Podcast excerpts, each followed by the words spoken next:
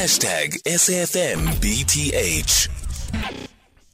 0614-104-107, your ex at Aldrin Sampear, and our studio line is 086 2032 In conversation next with Dave Steward, who is the chairperson of the F.W. de Klerk Foundation that has expressed concern uh, that the right to education and language of choice is under threat, especially Afrikaners, and uh, the South African government isn't doing well enough to develop indigenous languages. Dave Steward now joining us on the line. Dave, good afternoon, and thank you so much for making time for us.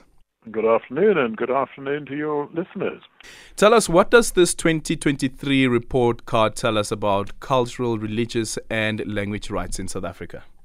Well, first of all, we developed the report card because of the importance of religion, culture, and language in our really diverse community. This is one of the great heritages of our society.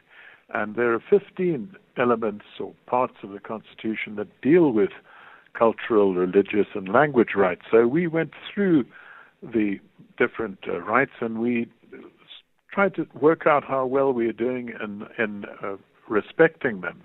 And we had problems, first of all, with the failure to raise the status and advance the use of indigenous languages, which is one of the main uh, uh, main requirements of government in terms of Section 6.2 of our Constitution.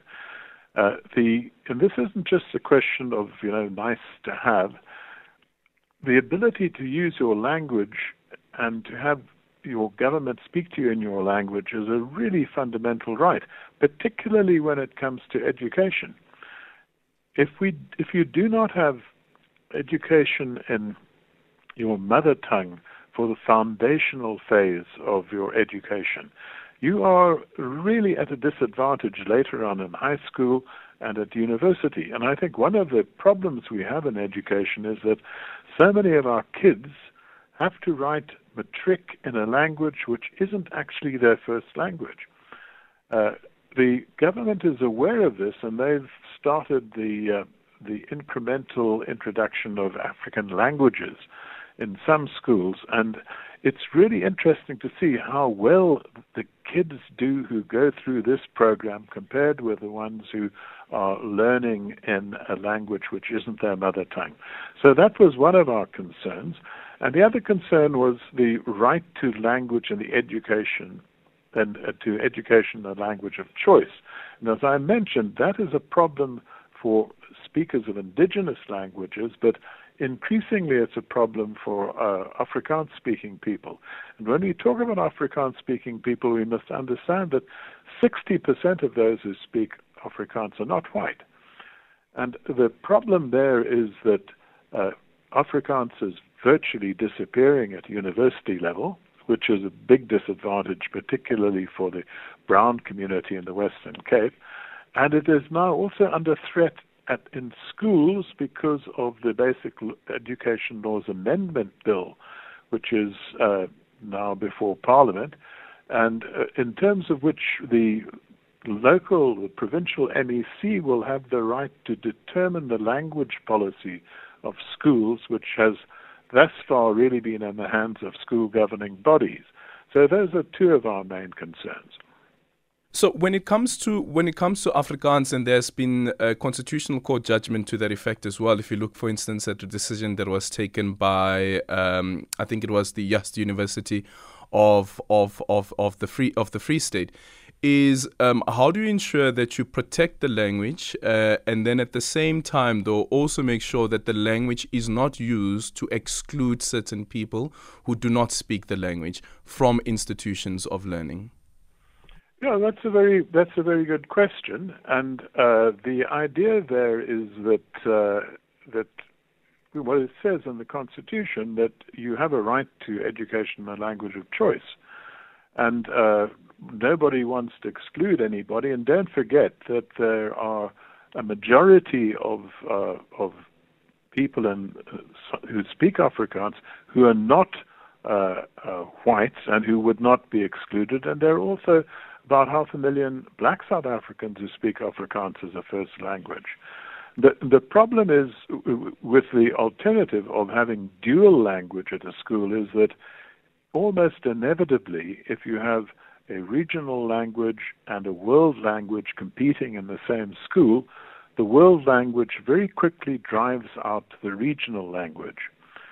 But this is a this is a challenge, I think, for not only for uh, for Afrikaans. This is a challenge for kids who would do much better if they were being taught in isiZulu and isiXhosa, you know, and uh, the local indigenous languages.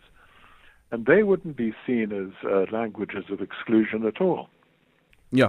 So so so so though it, it doesn't answer the question for me around the the exclusion and also speaking about exclusion when it comes to um, schools that are perceived to be former Model C schools and also looking at how people are migrating. There was a point, for instance, where in a area where you'd find mostly Afrikaans speaking white people living there, that the demographics there are changing. You find that there are black people that are moving into that area as well, and people who are not Afrikaans speaking moving into that area. And there's a school there, and that school's language policy is that the medium of instruction is in Afrikaans.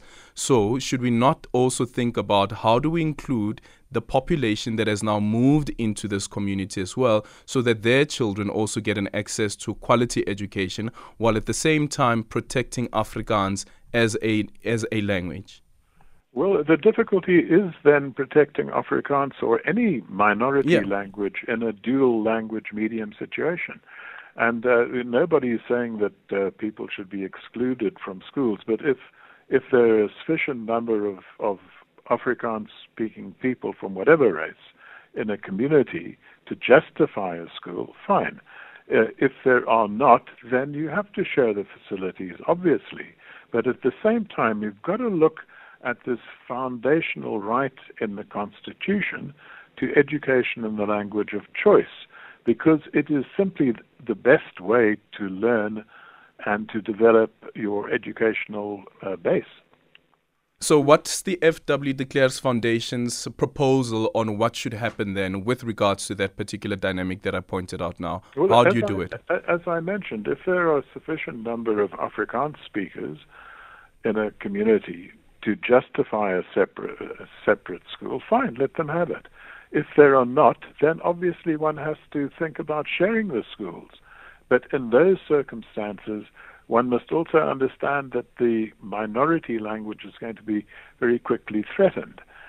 And uh, as, I mentioned, what what we should be doing is we should be developing a situation where all South Africans, irrespective of their of their uh, home language, should be able to have education in that language, in their mother language, at least for the first seven years in primary school. Yeah.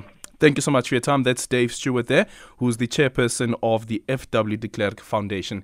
0614104107. You can also drop me an X at Aldrin Sampear. Our studio line is 086 000 2032.